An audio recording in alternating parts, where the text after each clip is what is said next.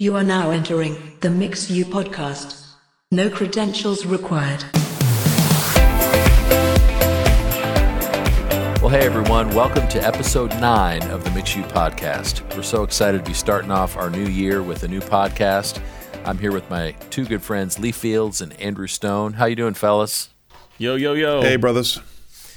Well, we're just excited to have new things to talk about with you today. We're uh, recovered from our Christmas hangover. So, for those of you who listened to episode eight and were a little depressed by it, uh, we're trying not to do that to you today.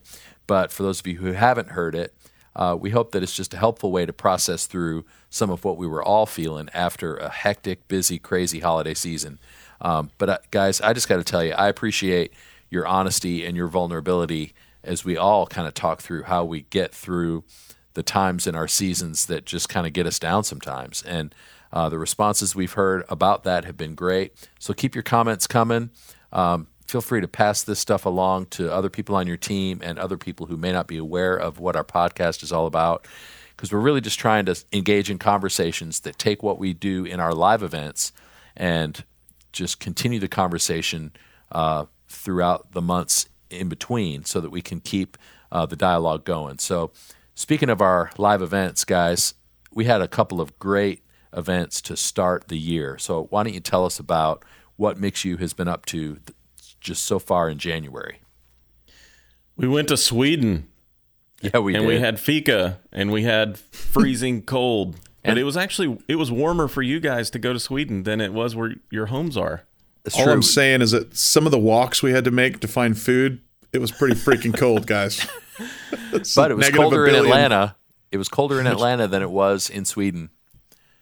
Yeah, what the heck? And well, Stone, Yeah. you were wearing shorts, so Yeah, I mean that's There- there's why that. should I not be comfortable because of the weather? those little chubby shorts, the little swimming trunks. The, the American flag ones are cute in Sweden. People love Yeah. that. They really gave me some interesting looks. It was good.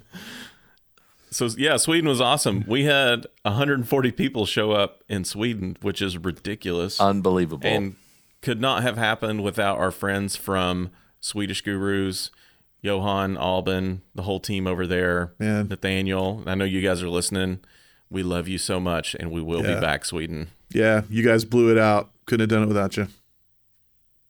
So And I had a jackhammer in my hotel room. That was fun. that was true. For those of you guys who saw Lee's video, um, it was it was stunning. Well, Go when we my, travel, my Instagram. when we travel, it's nothing but the best. We just It's true. You know, nothing but the best for us. Well, and nothing says I need help with my jet lag better than a jackhammer to the forehead. So Yeah, so like the second day we were there, I'm like dragging a little bit because I made the mistake of sleeping on the plane, which you never want to do if you want to beat jet lag. So it's like two o'clock. We're setting up, and I'm like, fellas, I gotta go crash. I just need like two hours. So I walk, you know, a block to the hotel, open the door to my hotel room, and no lie, it is like the craziest, loudest jackhammer you've ever heard. I'm like, clearly he's underneath us on the floor below, which he was.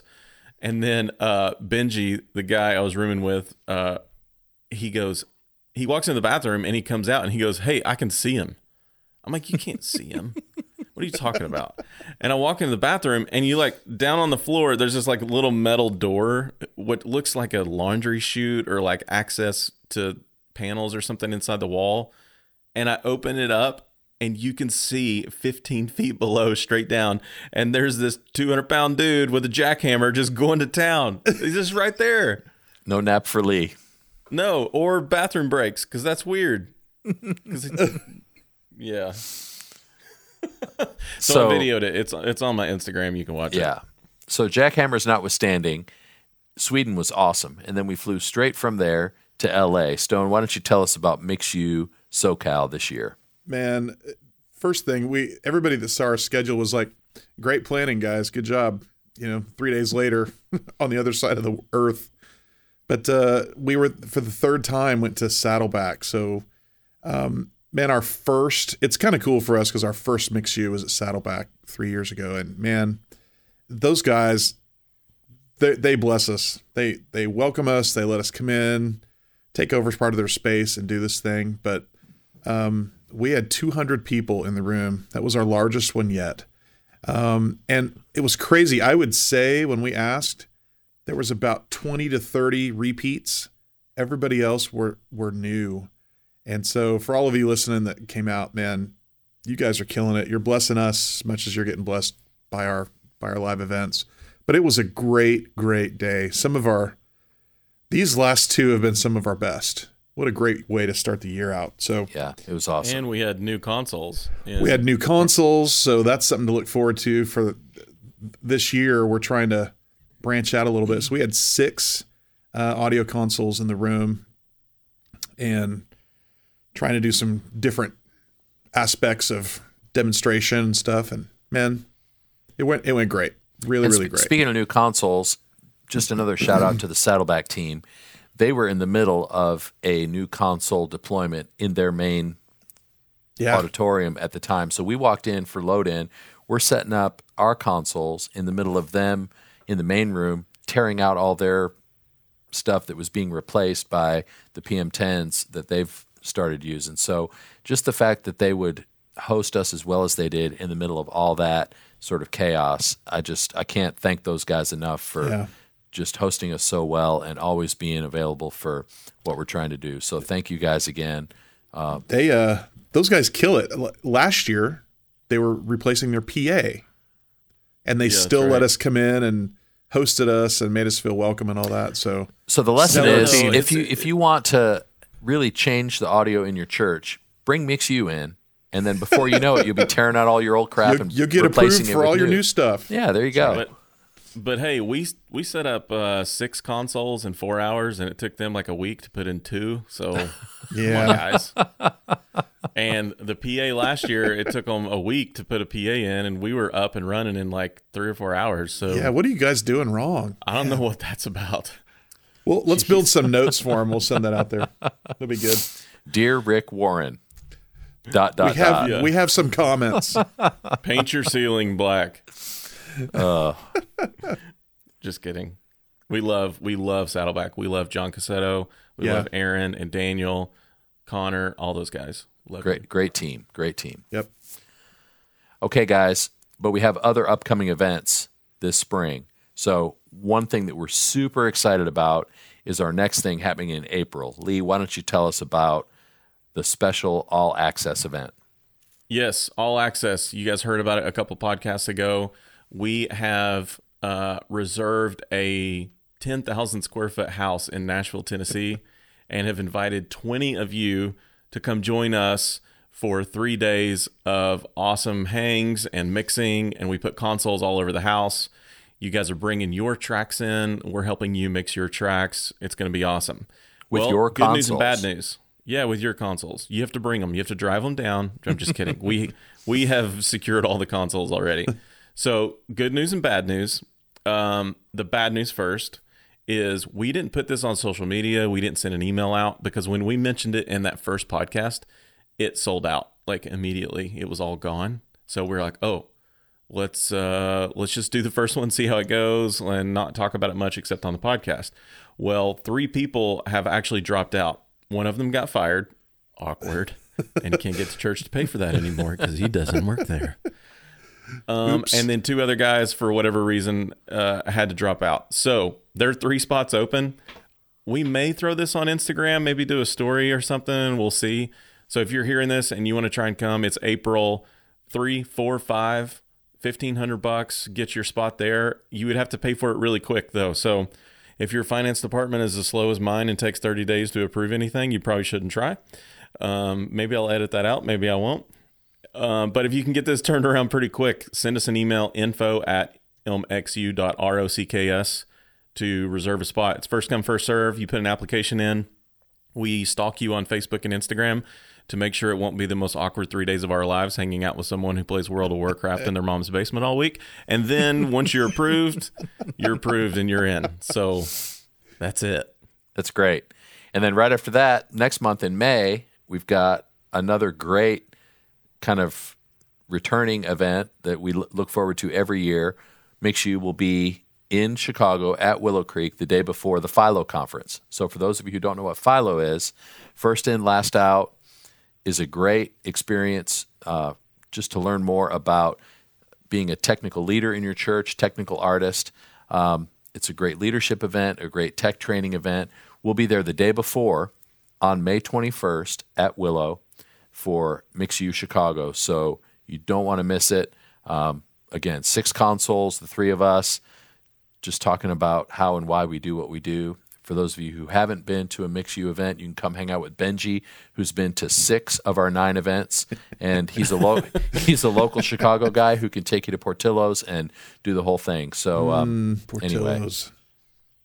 You know the FILO thing. The FILO thing is, it's the is it the it is the one true conference, legitimate conference for the tech guy.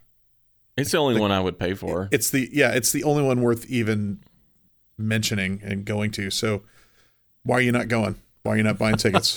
why are you not doing it? I mean, it's I seriously, it's built for us. So I- go. I, can tell you why I won't go to the other ones because they're stupid. You know, there's a very large conference, trade show conference. It's got three letters. You fill in the blank. And, um, you know, they ask every year for submissions to teach classes. So, like, me and a couple other guys from like larger churches, like, send in something like, hey, let's teach a class on this. And you, I don't know if anybody knows this. You guys have to you have to pay to teach the classes. So to teach a class, you have to like reserve a booth, and the booths are like ten thousand bucks. How That's crazy. Is that? I, I, I sent in an application a couple years ago, and they emailed me right back and they said, "Man, this sounds great. This topic sounds great. Sounds like it would really resonate with our attendees. How big do you want your booth space to be? And here are our pricing options." Right. And I'm like, "I don't need Yeah. a booth. I'm not a manufacturer. I don't sell gear. Why would I want a booth?" And they were like, "Well, everybody who speaks has to have a booth." So the whole pay to Yeah. play thing is weird to me. So FILO does not do that, and we're just No. pr- we're proud to partner with Todd and his team Yeah, in supporting FILO. Uh, I will say LDI bought this other conference, who we shall not speak of, and so this upcoming one this fall sh- should be different. We hope. I can't tell you that I haven't thought about maybe just saying, okay, let me raise some support and I'll just have a booth, a big empty booth space, and I'm just going to be sitting in it. That's it. Sitting in That a chair, no signage, no lights, just That'd sitting be there. funny. I mean, no one said I had to set up anything in said booth, right?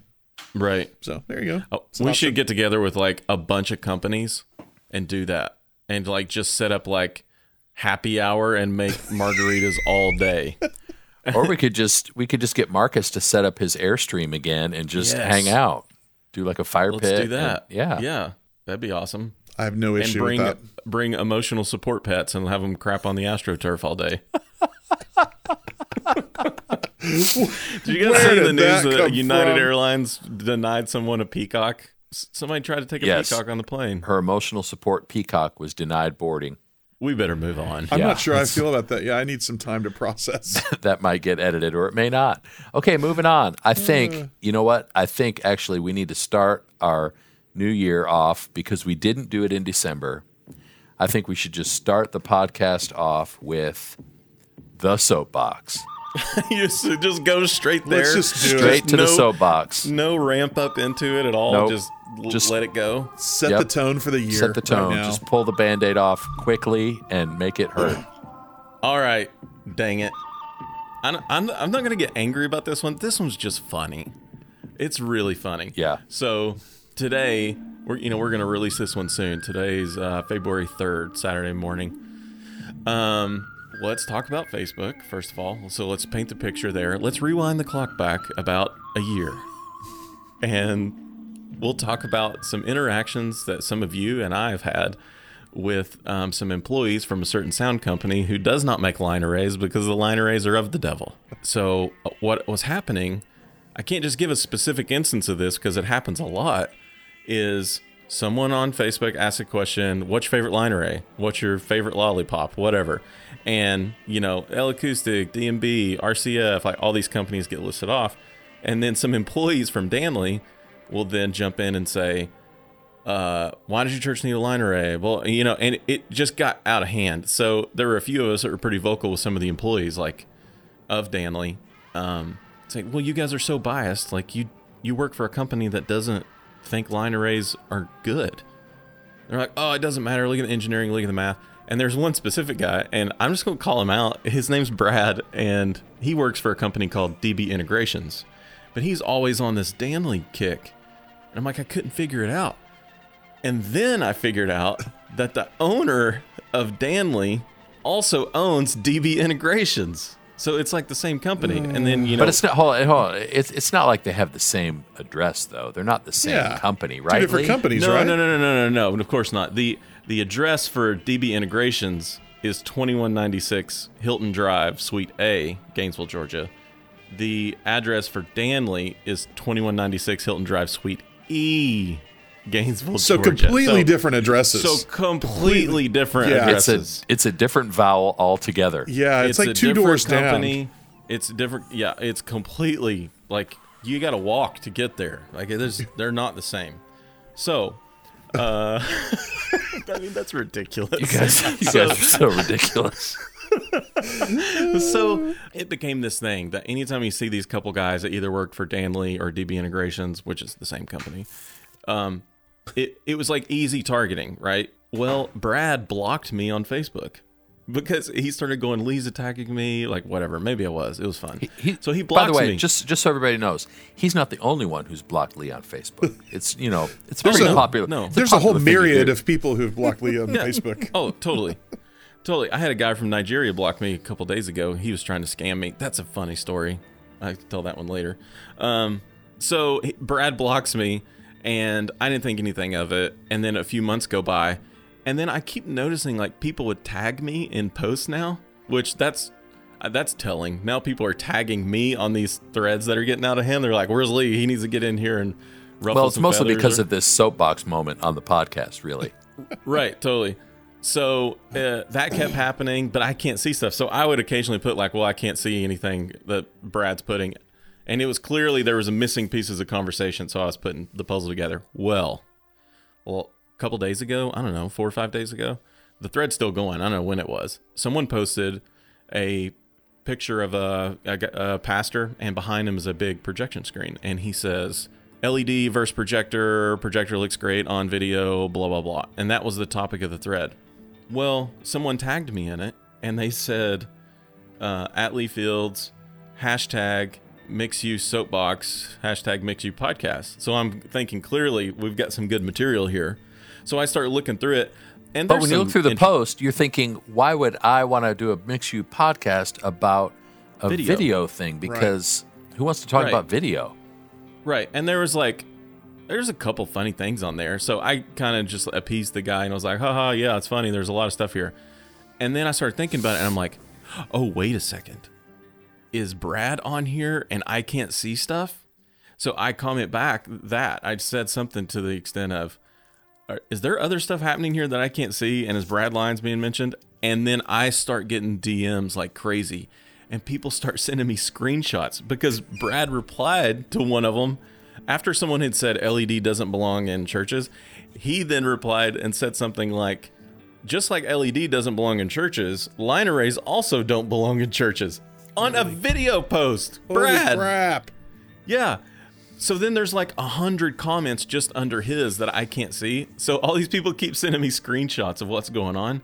It is unreal. And he, he John O'Neill starts getting into it with him, the front of house engineer for the Newsboys. I think he knows what the heck he's doing. It it's it's really funny. You guys should all go back and read the whole thing. But there were things being said like uh, John would say something like, "What about the Tom Petty tour and Katy Perry and like all these massive tours? And they're all using line arrays." And then somebody said, "We should be uh, um, in the world, not of the world." That's just I know it's just insane. So I did comment on there. Uh, someone please screenshot this. Brad, please unblock me. I miss you. I would love to argue with you about Danley line arrays within a video post.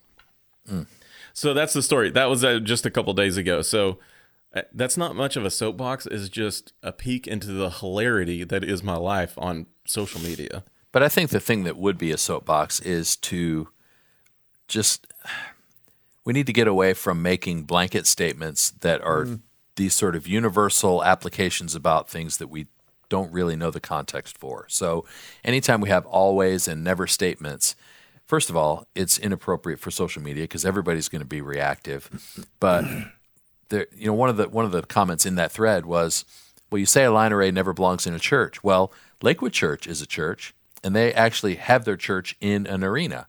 So, are you saying that line arrays are not appropriate for arenas because a church is in an arena and you can't have a Right. line array in church? It's like Yeah. con- context is everything. And the same thing with the video thing. It's like I'm doing an event this week at North Point, and we have LED all over the place because it's a special event for students, and we've got just LED product all over the stage that is being used for supplemental video.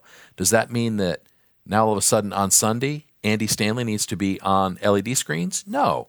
It's a different application for a different context. So, guys, don't get your panties in a wad about whether or not a line array is ever allowed and if it if we use it it's going to be demon possessed it's not that way we just have to have a filter that's better than just always never statements These are all just tools. It's all tools. Exactly. It's a tool. LED's a tool. Line array's a tool. If it works for the right room, go freaking use it. Pick a hammer, people. Just pick a freaking hammer. You know the Yes. sad thing about the whole deal is Danley makes great products. Exactly. It is a great company. They Their have stuff, done some great stuff sounds great. They've done stadium stuff that sounds great. They've done some stadium stuff that sounds bad in Atlanta. But they overall, it's a freaking great speaker. Like Yeah. it's killer. But because the guy won't shut his freaking mouth, he's making the company look like idiots. And now their reputation and like he's basically their PR when you, you say all this. And there's 40,000 people on Facebook looking at this stuff going, Danley is the laughing stock right now of that Facebook group. Hmm. 100%. And I wish I could see it because he blocked me and I can't. Unblock me, Brad. Unblock me. Let's start a campaign. Unblock hashtag unblock Lee. I'm not a That's great. man, but I know what love is. Take Oh, Lee out of the Facebook jail. I heard that the church that the owner of Danley goes to just put in a line array. i think it's time to move on oh, okay, we'll move on. That was amazing. so What are we you doing right now, Jeff? Are you mixing? Where are you at? I am. I'm at North Point for that event I was just talking about. It's our annual uh, student ministry winter retreat. It's called um, My Life, and we're having a great time with some new songs and introducing new music to our students. They get uh, there are three main sessions, and then they spend most of the weekend in small groups, um, just trying to figure out how to live a life for God amongst their friends and in their schools and uh, with their friends, and it's just awesome. So I'm I'm thrilled to be a part of it. And most importantly, there's some new consoles. Yes, we have implemented new consoles, so we that was um, a joke. That that's not the most important. It's not the That most a joke. important thing at all, but it is fun. we're we're having a great time, just kind of undoing and redoing some stuff with uh, the consoles and the system processing. Um, but again, it's just a tool. We're trying to use the most effective tools to communicate effectively the message of the church, and you know that at the end of the day, that's really what's important. Hey, I had. If we can nerd out on some gear for a second, Yeah, I'm having this like re- revelation, uh, maybe, or self discovery, maybe. So in December, I mixed on the PM10 for a month, and then it went away in January. Well, I really got my nose down in the console and was like trying lots of new things and pushing myself. Well, I got feedback from my friends here and guys that what we did in December, they're like, hey, man, that's probably some of the best stuff you've done. And I was like, "Uh, thanks. It's awesome. I've been working really hard. I didn't really feel like I was getting one to one on the work I was putting into the what I was getting out of it. Does that make sense? You know when you're like really digging into it and you're you're staying up late and then Yep. what you get back you're still just kind of like, man, it's just not what I wanted it to be, right? Okay, so then the console goes away and lots of compliments. And then we go back to the um, CL5 and we do another event two weeks later, uh, second week of January. And I took some of those the same practices and put into that console. Now that one, I felt like I was getting more on the other side. Hmm. That one, I wa- I was looking around at the guys like, guys, this sounds freaking great. And the response I got was not what I thought it would be. I thought it would be a clear, oh, dude, yeah, sounds awesome. It wasn't. It was, yeah, it sounds good. It hmm. wasn't what you did in December. Like, and it was like unanimous. Like, it was very clear that what happened in December was better. Not because of the console necessarily, or maybe, but it, it was weird. And I kept banging my head. So, like, the whole time we were gone in Sweden and SoCal, I've been thinking about that. Like, man, what the heck is that? So, last night, we have a women's conference, and Luke, who A2s for me a lot, um, he's mixing it. So I go in and I didn't go to any of the uh, run throughs. I just went straight in for the service. And he's mixing, and it's like my file basically. And I'm listening and going, yeah, this does not sound like what I heard in December at hmm. all. Now I think I know what the guys are talking about. There's some things with like space and depth and like openness, like things that are hard to describe, right? Especially in like the mm-hmm. vocals. And then he was even asking me like, "What do you think about this vocal?" Blah blah blah. And I'm like, "Well, hold on, let me let me just turn some knobs." And then I start turning knobs, and I'm like, "Man, that's interesting." And I'm here's where I'm getting.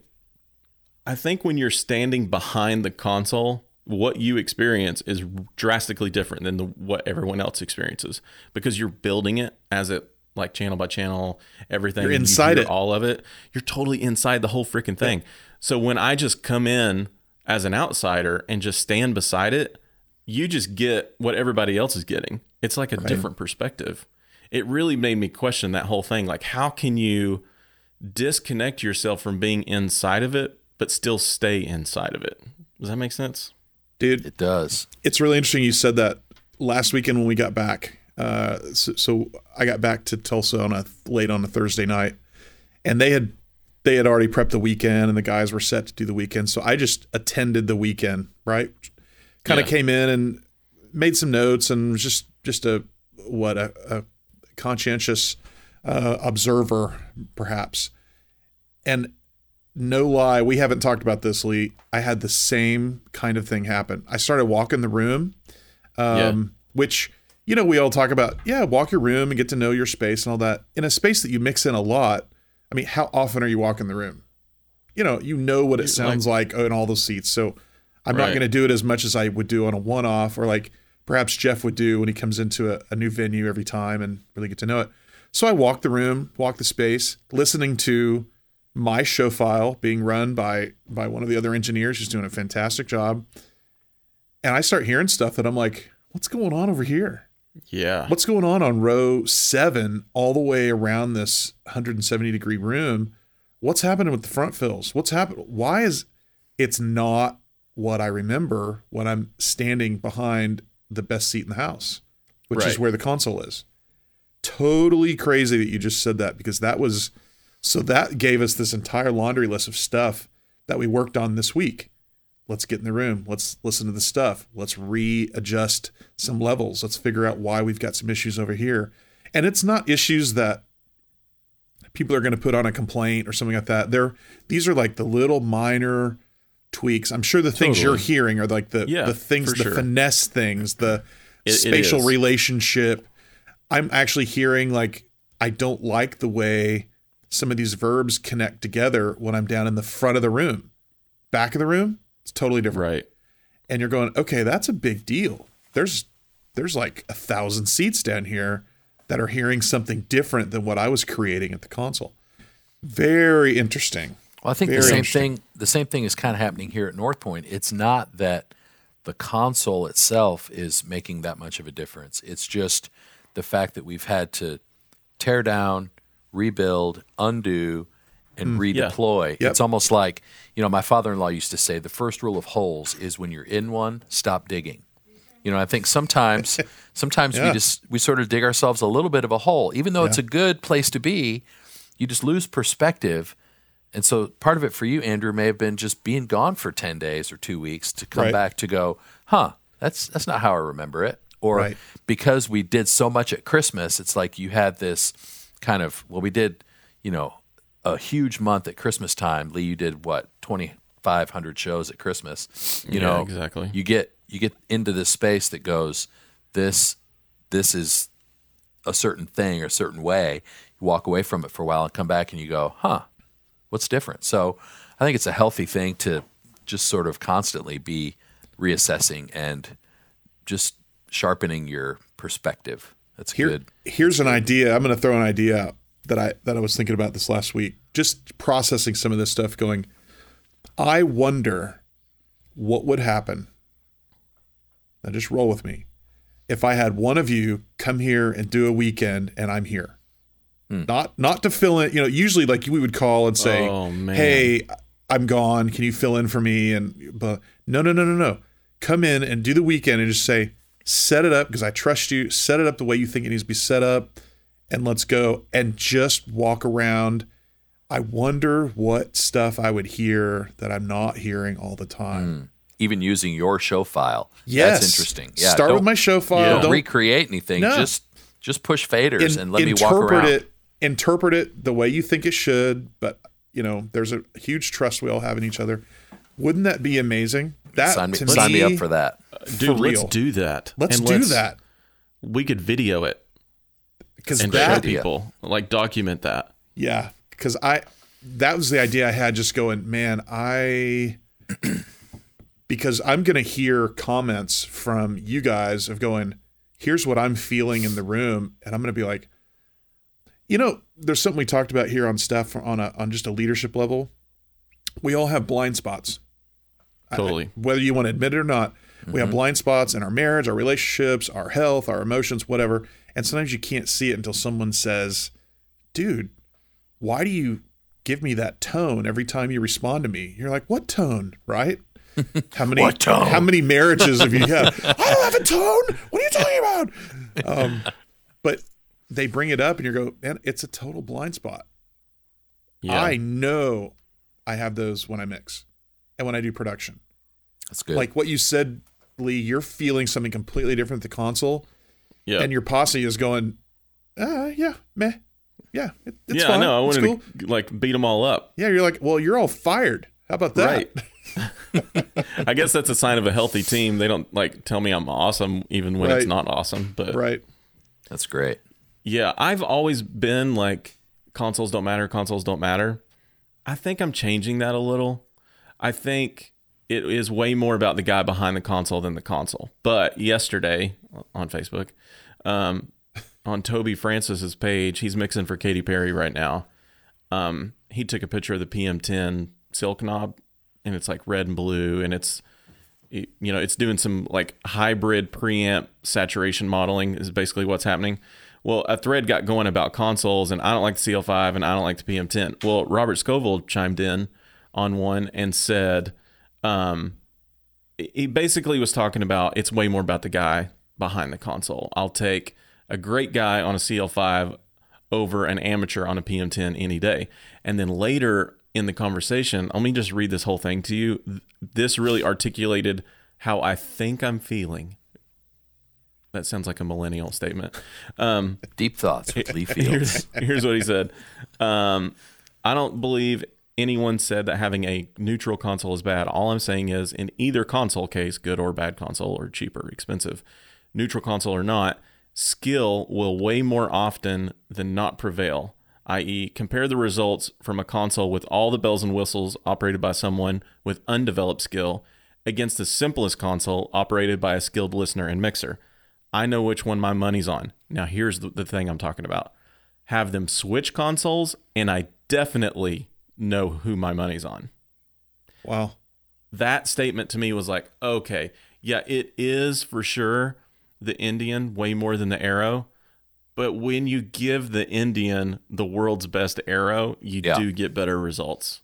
I'd buy, I'd And buy I, that. I think I've known that deep down inside. I just didn't want to admit it because I don't want churches to hear that and go, "Oh, well, great. That will help me justify an SD7 over um, a Midas Pro 2 when all you need are 48 inputs." You know, Right. so th- that I think I I need to learn personally to separate. Uh, how do I say this? Like what what your needs are, like IO count, to uh, the other feature set that actually separates consoles now. Because like, you know, X32 is like 40 channels. I know bands that their input lists are 32 channels and have 96 input consoles. Right. That's just I'm like, what what are you doing that for? But uh, now I'm starting to go not go back on it, but I guess just change my philosophy a bit. That's all. That's cool. That's good. But yes, let's go mix each other's rooms. Back to that. I mean, like- seriously. It's like a mix you in real life. Like right now, we're sitting in one room playing each other's tracks and helping and shredding each other.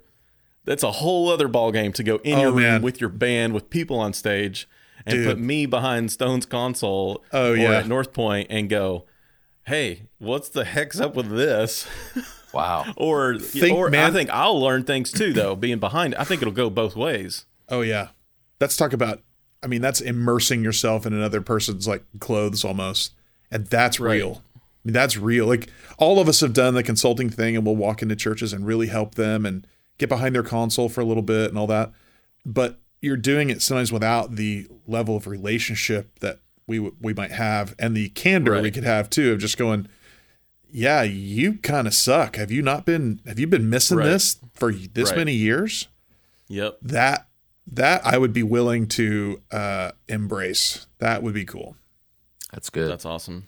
Yeah, Well, so let's speaking book some of- flights. Good. Well, speaking of comments, we have some more sound complaint comments that we wanted to share. And I'm excited about these because these all came, I think, from you guys sending us stuff. Yeah, We This- need more, so keep sending them. Yeah, keep Hashtag sending them. Turn down for MXU. Hashtag turn down for MixU. This one's great. So there's a there's a photo attached to this, but there's an email I need to read because it sets the stage. But uh, uh, should we describe the photo first and then then read the story? you didn't read the story. Read the story first. Okay. So this guy sent this in, and this was great. Like we all looked at it and we're just dying laughing. So, um, so I read. This is this is him. Him. What he wrote to us. Just before service began, I noticed an older couple that I didn't recognize sit down front and center. Nothing out of the norm, but they just seemed a little bit stiff and out of place. We got into the top of the set, and they were both obviously uncomfortable. They continued to hold my attention when I noticed the lady hand the man an index card, then stiffly point back in my direction. Sure enough, during the welcome, he walked back to front of house, made eye contact, a muffled harumph sound to garner my attention. How do you spell flew- harumph, by the way? Yeah, harumph. And then he flicked the index card over the booth wall, which landed right on the console. Now, this wasn't just any average flick. This fellow's card throwing marksmanship was clearly honed from many years of practice. Anyway, after delivering his wife's burning missive, he returned to his seat where they proceeded to endure the remainder of the service. Attached is the photo of the card they left me, um, and they never returned. This card landed on the console right on the faders. Like it, you couldn't have done it any better if you had placed it there. And it's just written in a in a kind of an old lady's penmanship on this index card. Much too loud, all in cursive. That's it. And it landed like right on the master bus fader. Flicked like it right, on in the, master bus. So like I'm looking at this console. It looks like an Avid or something. It's like or a Soundcraft, and it's like it's got the the uh, the old one that's got the left right mono three faders right there. I love Yeah. it. And I'm like, that is amazing. So, uh, guys, please keep sending these in. These are Okay, killer. but you've you've got to do the you got to do the next one too. Um, under the the thing that I love about this one is that it's under prayer requests. So it's dated uh, July 25th, or sorry, June 25th, 2017. Regular attender, uh, over 40 years old. Children in the family, one, age eight. And under prayer requests, it says, "Great songs today." The bass has been overpowering the past few weeks. No, no, so no. Stop, much- stop, stop, stop, stop. Go back. How did they end? The, the lady ended the first sentence. Oh, great songs today! Exclamation point! Like, So great it's songs today. Hey, it's like we're excited to be here. These songs were awesome. Then the next line: the bass has been overpowering the past few weeks. So much so today, my daughter was in tears. Maybe she's in tears because you didn't put her in kids' church, lady. Oh, I love it. Dude. You brought well, it's probably because it was a line array in church, and that's brought that's tears supposed to my happen. daughter's eyes. That's true. No, it was the LED wall. It was the mm. LED. That's wall what brought the made- tears. Are, yeah, because it's up too bright. Right. Right. Dude, Unbelievable. the best thing about that one is it's written in pink ink. yes. Like very happy, great songs today. I'm gonna. it's almost like she you. leaned over to her daughter and said, "Hey, sweetie, I know you're bawling right now, but can I borrow your pen?" yeah. Oh, these are great, man. Keep them coming, guys. They're they're just they're brilliant. Too I good. love So I'm. uh, We may have a line on like a bottomless pit of these coming. So I found out from a buddy in Anchorage. He's at a church up there. That there's a guy at the local newspaper that attends a church like every week, I guess, and then writes a review and puts it in the Anchorage newspaper and talks about volume in the newspaper. We need to subscribe to that newspaper. I I have to get this. Yeah, so I'm gonna text Dave and ask him what the status is on that because he said it was like one of the churches got a review of 147 dB. I'm like, I I'm gonna call the newspaper and get on the phone with that guy and record the conversation. Oh, Maybe we dude. should have him as a guest on the podcast. I would. I just want to be in awe of how you actually recorded 147 dB peaks. Or how you endured it. Yeah, How'd you suck your head back out of the 747's engine? Is what I Yeah. want to know. I want to know. So, if anybody else has a local newspaper journalists who are writing reviews of your service, please send those. We'll just read the whole review of the service. I love it. Well, guys, I think it's time for part three of our interview with Brad Madix. For Yes. those of you who have uh, listened to the last couple of episodes, you know that this is just a just fountain of wisdom and great stories and um, awesome advice. So here we go for part three of our interview with Brad. Mix You interview. Brad Madix. Part 3. The grand finale. Ah, dessert has arrived. I'll have a slice of the Madix meringue pie, please.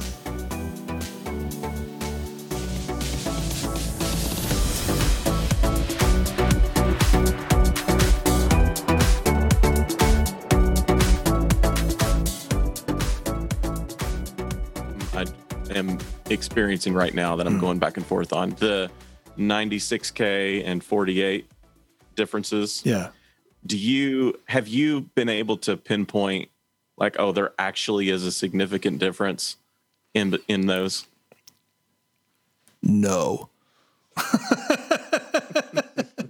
so here's what I would say. Um, there's, I have done this where I've, eh, for for one thing, when it comes to these tests where you're checking uh, um, uh, how things sound to you, sound is so subjective, and it's so easy to trick yourself into thinking you hear something.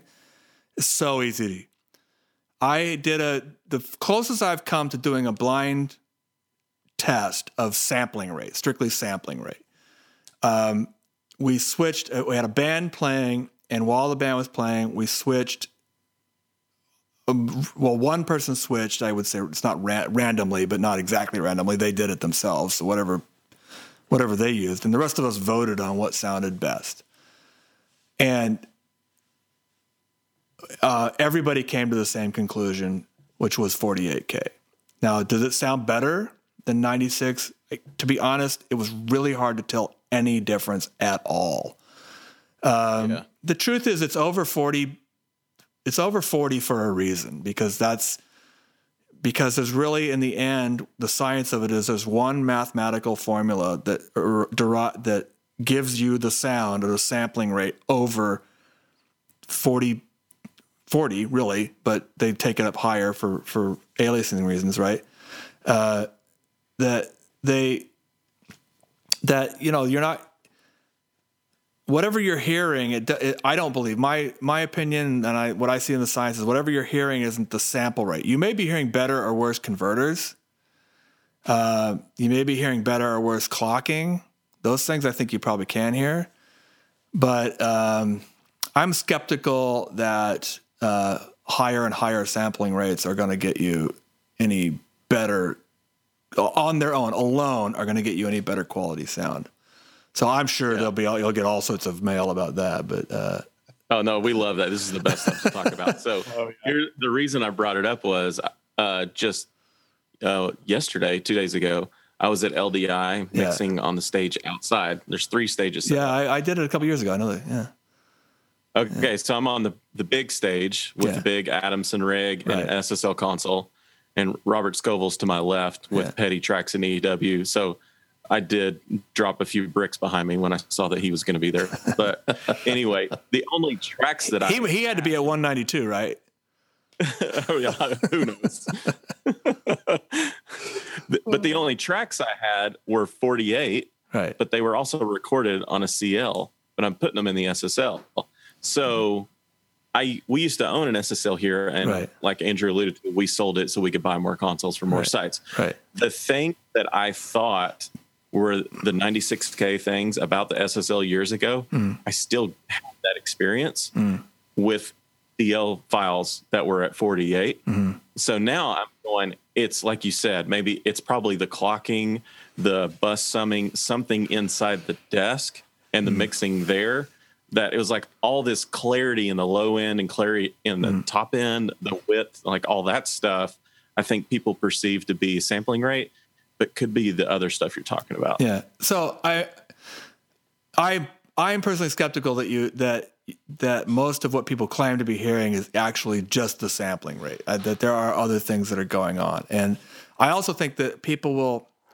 This is kind of counterintuitive. That if you're listening to something, and if you have a uh, a converter that you can do either 96 or 48, and you hear a significant difference at night at 48, like it sounds significantly worse what I've read is that's actually because it's not a very good converter, and it's easier. It's actually easier for that converter to convert 96k than it is for 48k. We'll do it more accurately. Uh, So, like I said, the one time I got to do anything that was really, really close to a blind listen test with the same material back and forth, where I didn't know what it was and nobody else knew what it was, we all thought 48k sounded the best. But it was it was funny because when we all sort of landed on 48k, everybody said the same things. Like they thought the top end was clearer. It's all the stuff you say when you think 96. You're listening to 96k, but you're not really. You know. Yeah. So, I mean, you know, your mileage may, may vary, I guess, but uh, I wouldn't personally not waste a lot of time or money on higher sampling rates above, certainly above 96. But uh, Well, and I think the fact is that for most of our listeners, they would find way more of a difference if they got their band to play in time and in tune the sample rate. than then the sample rate, yes. So you know, we we we we we sort of get like just tweezy about things like that, and it's like, well, wait a minute, guys, let's let's just try to play better and build better mixes first, because most of our attendees are listening to crappy MP3s in their cars anyway. They're not going to listen to anything that's HD audio. So let's let's get a better source in the first place. Let's Yeah. get a better band and let's make better mixes, and then we'll talk about what's the extra one percent we can mm. find. Sure, and you squeeze. I mean, like I'm all for squeezing out. I mean, I think we all, obviously, just by nature of the job, are trying to squeeze out the best sound out of everything that we can, right? And uh, Absolutely. you know, from top from starting with performance to the sound of the instrument to the mic to the preamp to the EQ to the PA, all the way down that line, all that stuff matters, right? Uh, I just think from what I my experiments I've done, uh, I don't think people are sitting in the audience judging on the sam- judging you on your sampling rate. At least if it's above forty four one, I think you're probably going to be okay. That's good. Yeah. That's huge. That's good because uh, we for sure get specifically churches making decisions on consoles based on sampling rate, and Yeah. it's a big price jump. Well, it used to be. It's getting better, but you're talking you're in the six figures for 96k consoles until you know Allen and Heath and and maybe a few others just recently came out with cheaper ones, but it's been crazy. Well, I can tell you. Uh, so I'll tell you a story. It's a secondhand, so take it with a grain of salt, I guess. But uh, we, I, I have a side hustle, as a, a, a company called Diablo Digital, and we build uh, Pro Tools recording systems, and um, we send them out on tour. So we've got we've got systems out and around the world, and wh- one of which was on this tour. Uh, I won't name, but uh, it was a Digico console, and they were. Um, nine, running at 96k, and we uh, were had a recorder out there, and the guy was recording, and basically, um, they were using up so much hard drive space that they made the decision to record at 48. Uh, so they switched the console to 48. Nobody noticed. This is the in-ear monitoring console. Nobody noticed. Nobody, none of the artists turned around and said anything about the high end. Nobody said a word. The only difference was it was half as much hard drive space. So if the people who have those things in their ears and are listening to themselves on a daily basis do not hear the difference. And they weren't told, by the way. It wasn't like the guy said, I'm going to switch. Then I think it, you know, the, the sound that we're putting through the giant black cloud into the hockey arena is probably not going to suffer when you, if, you know, or, you know, it's going to be a giant difference between 48 and 96. That's all. That's good. Well, when you when you extrapolate that, then and you Mm. not just hard drive space, but plug-in count, Yes, and yes. DSP, and all the other Right. things that are required to make our digital ecosystems happen. I just think you know to Lee's point about stewardship of our resources. I think we can maybe be a little more responsible and not cross that bridge Yeah. Before we have to. I would certainly, if it was gonna, if it was a matter of that and having uh, a, a nice microphones, I would absolutely 100% be spending the money on on, microphones. preach. There's so many other things we, we can be worrying about Yeah. than that. Yeah, yeah. But sometimes we, Or, uh, or you could like do something like feed the poor, maybe. Well, Yeah. well, there's that too, I or guess. save save a few bucks here or there. yeah. But we always pick the easy target. Like we always, you see the the conversations that start. Ooh, let's get into the sample rate Mm. conversation. It's like, I don't know. I kind of like what Jeff said. Why don't we actually go have a conversation with our band and ask them to play better? Right, right, and Forget this conversation for some other time. You know, that's that's really Right. good. You were Brad. You were talking earlier. This sort of leads leads into this one. You were talking earlier just about um, before we started recording about some of our thoughts on EQing and and how uh, oh know, yeah, sometimes there's a sometimes there's a tendency to uh, um, maybe not not go so bold on on EQing and in this this day and age of the little digital screen and everybody looking at this really out of context uh, picture, so to speak, of what your EQ looks like and being afraid to mess with it and stuff. I kind of like where you, where that was headed. I'd love to get in that just quickly, like So- you come from on some of that. yeah. I think well, it's funny. First of all, I think it's funny that you said what your EQ looks like and not what your EQ sounds like. right. Right. I mean, that's what everybody's looking at it. And like, Exactly. looking at it. Just listen to it. So I used to do, I used to do, but back before me and Facebook broke up, I used to do a thing where I would do tips and tricks, and That's the best quote of this entire recording. Where you and Facebook broke up. Yeah, I knew it where I knew things were not going to work out. I used to do a thing called tips and tricks, and I said, "Hey, so let's talk about sidechain EQ." And I would say, you know, I have a trick for sidechain EQ, and you can just down in the comments below here, please feel free to offer one of your own. And I think I, I'm not going to remember what it was. I think it. I have a thing where sometimes I take a guitar, guitars, and put it through a bus and put a compressor on it, and then and then compress it keyed by the lead vocal, so the guitars sit down when the lead vocal goes on. So, uh, people would respond with their different things, you know, key the bottom snare with the top snare mic, stuff like that.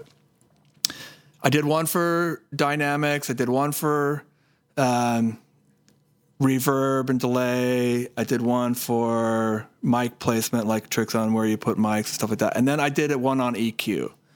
And I did the one on EQ. I said, tips and tricks on EQ. Here's one. And uh, my my trick, and I'll throw it out there for everyone's comment or to try. Uh, my trip was if you most of what rock guitar, most of what comes out of a rock guitar above about about 5k, depending, is kind of just noise. And if you put a low pass filter on it and bring it down to the right point, and you have a sharp and a slope on the low pass filter, you can actually make a rock guitar sound brighter and filter out a lot of that useless high end energy. Uh, and then if you take a really, really wide uh, band EQ and turn it up, say somewhere in that like two and a half K region, that's my dog, by the way. Uh, somewhere in that two and a half exactly at two and a half K. yeah, so I was right up there. Yeah. Uh, so if you take a really wide EQ around two and a half K or so and turn it up about a couple dB, not very much, and then find something in the middle and really, really narrow band, hack it out. Like say something, in, it, you'll, uh, for me, it's usually around 3K and just hack it, like really, really notch it out and very narrow. And what you wind up with in the right circumstances is basically the Tom Scholz Boston guitar sound. This is the sound that sold a bazillion records, right?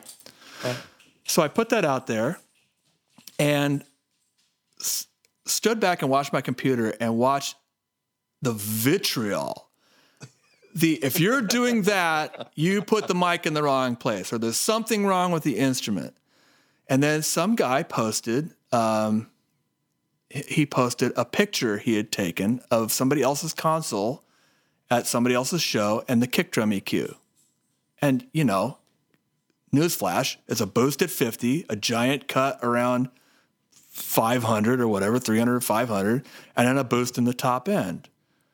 Uh, and Everybody's kick drum Well- EQ ever. it was channel it was channel 1 on the SSL G series for 20 years.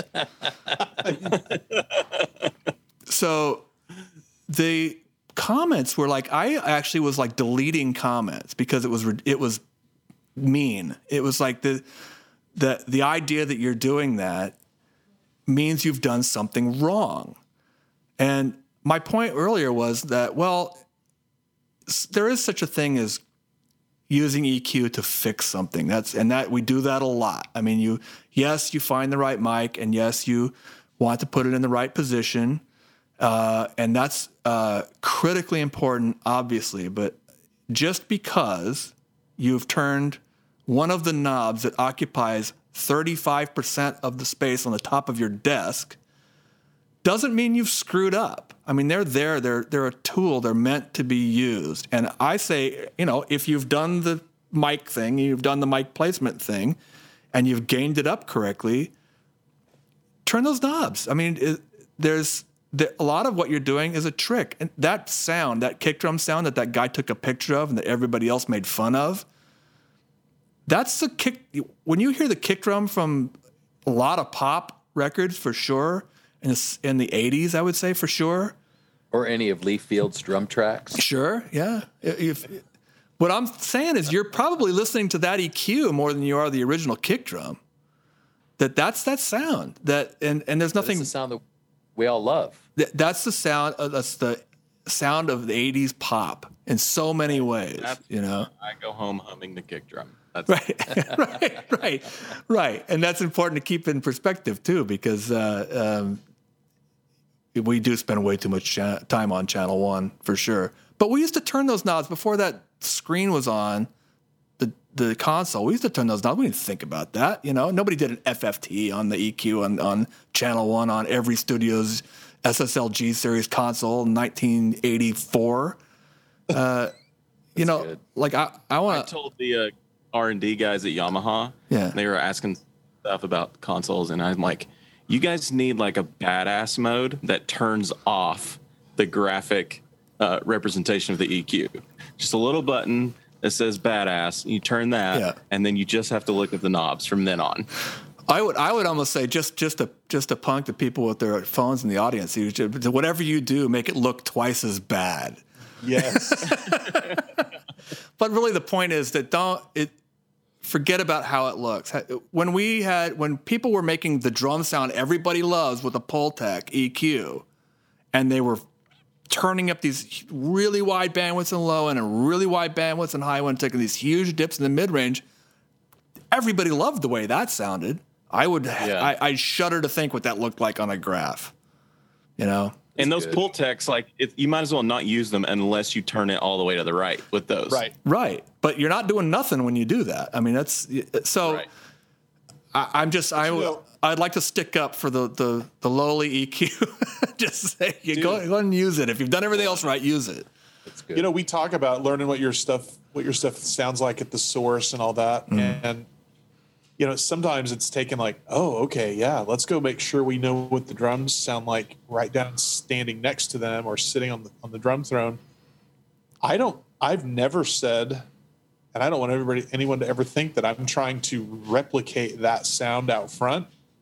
I want to know how they sound so I know what I'm getting rid of out front. Yeah. What, you, When I what you're dealing with. Yeah. do all the right. I mean, Yeah. that's that's the deal. Yeah. Um, I don't get around very many drum sets that I like the sound of when I'm down close. I mean, if any, well, I- maybe a jazz, maybe a really nice, you know, jazz kit, but most kits and most guitar amps and all that, I'm not sure that that's exactly what I want to hear out from. Yeah.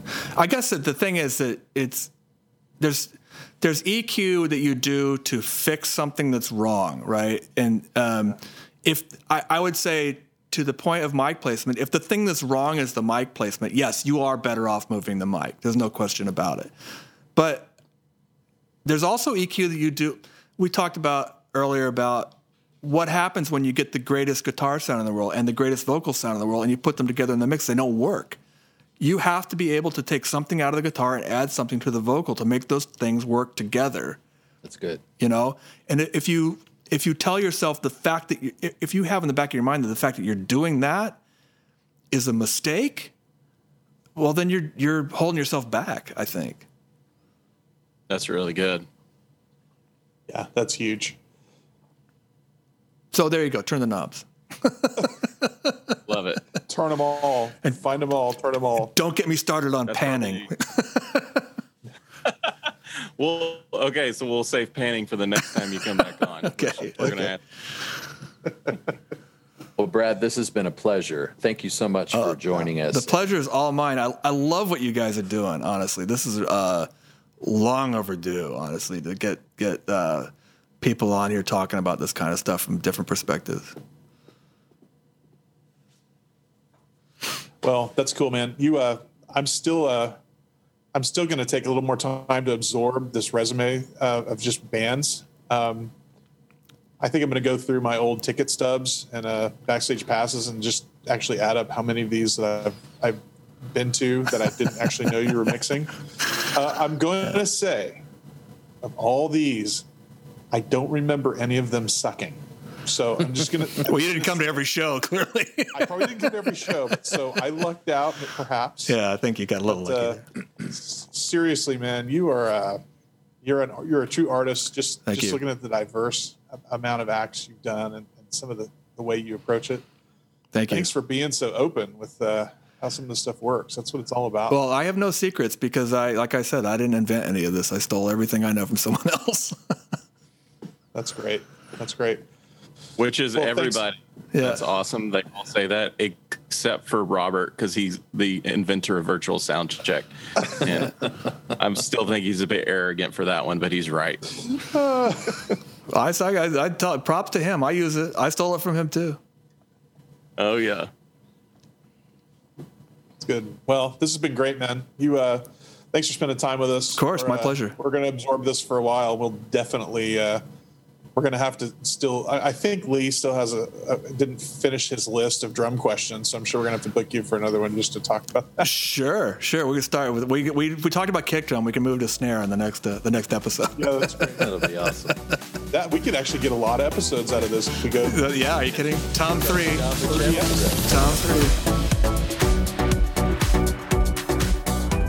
Well, there you have it. That was the end of part three with Brad. Let me tell you something.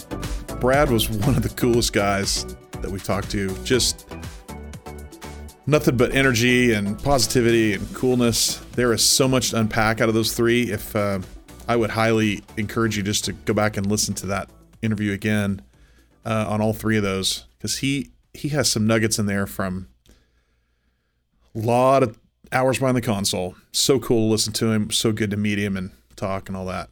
So hope that was uh, awesome for you guys.